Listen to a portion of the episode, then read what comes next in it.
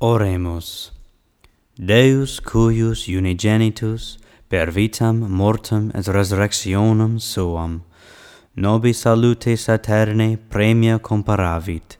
Concede quesmus ut ec mysteria sacratissimo beate Maria Virginis rosario recolentes et imitemur quod continent et quod promittunt assequamur per iundum Christum Dominum nostrum.